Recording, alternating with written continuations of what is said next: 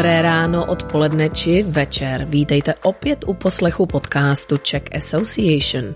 První série s názvem Pohádkový guláš byla věnována dětem vyrůstajícím v zahraničí. Slavila velký úspěch a proto jsme se rozhodli, že se v našem podcastu k dětem zase vrátíme.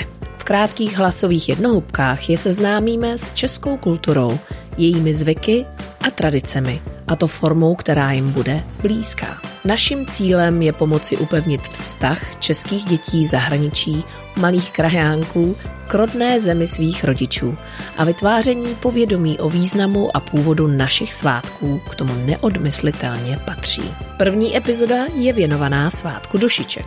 A i tato série vzniká ve spolupráci s krajanským podcastem Epimoniak. Podcastem vás bude provázet Alena Cicáková. Pozor, pozor, poslech musíte dokončit, neboť na konci děti dostanou malý úkol a možnost vyhrát na konci roku dárek. Pěkně se usaďte, začínáme.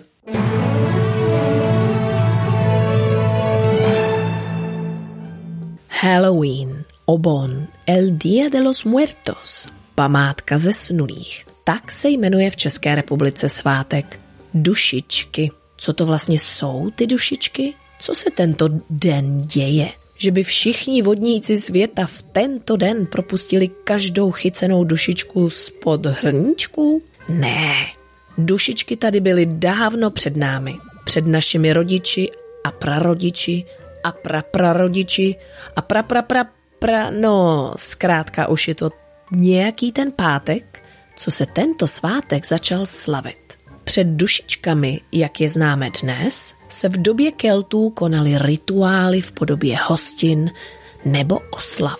Tyto oslavy se konaly přímo na hřbitovech na počest zesnulých předků. Dokážete si to v dnešní době představit? Oslavy na hřbitově? Myslím, že dnes by se na to většina lidí dívala jako na bláznovství. V pozdější době se konaly průvody na hřbitovy, na kterých se zdobily hroby a rozsvěcovaly svíčky. Takto se slavily dušičky ve světě. Jak to bylo tehdy u nás?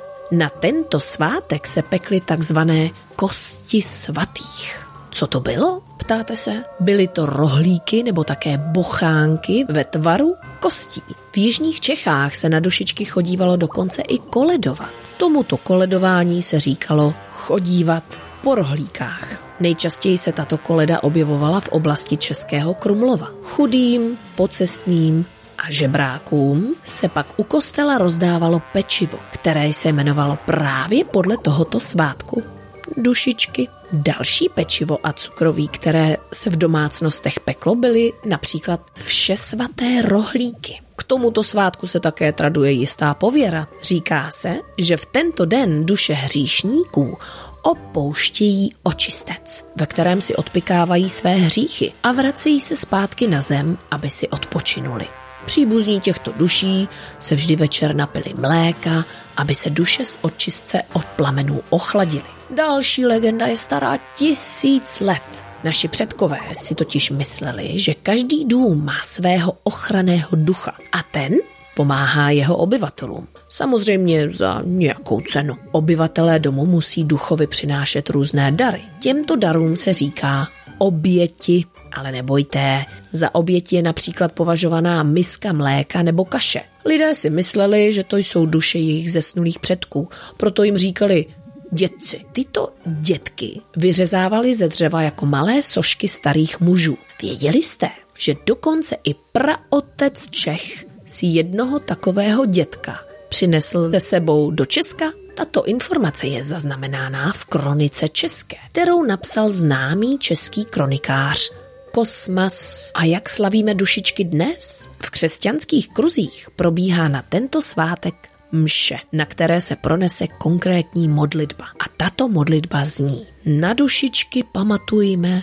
z očistce jim pomáhejme. Budou na nás vzpomínat, až my budem umírat. V dušičkový večer rozžehneme svíčky, modlíme se tiše, při nich za dušičky poslední již svíce zvolna dohořívá, za duše již nikdo nevzpomíná. Další křesťanský zvyk jsou takzvané obětinky. Při bohoslužbě se vždy se sbírají lístečky se jmény zesnulých, které se připnou na velký věnec. Nevěřící lidé pak chodí na hřbitovy a zdobí hroby svých blízkých a příbuzných květinovými věnci a zapalují svíčky. Někteří nechodí ani na hřbitovy. Stačí jim zapálit svíčku doma a poklidně vzpomínají na své blízké. Vzpomínáte doma taky na své zesnulé blízké a příbuzné? Chodíváte s rodiči na hřbitov zapalovat svíčku? Máme pro vás totiž úkol. Bude to úkol precizní, tvořivý a zářivý.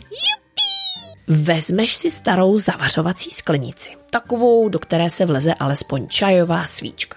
Tuto sklenici ozdob, tak jak se ti bude líbit, podle svého gusta. Můžeš na ní kreslit speciálními barvami na sklo, nalepit na ní lístečky pomocí lepidla, navázat na ní ozdobné mašle nebo použít materiál z přírody. Tento svůj vlastnoručně vytvořený svícen pak můžete s rodiči donést na hrob svých příbuzných nebo blízkých. Svůj výtvor nám potom vyfoť nejlépe se zapálenou svíčkou a fotku pošli na e-mailovou adresu podcast zavináč. Budu se na vás těšit zase příště. Mějte se krásně, krajánci, zdravím do celého světa.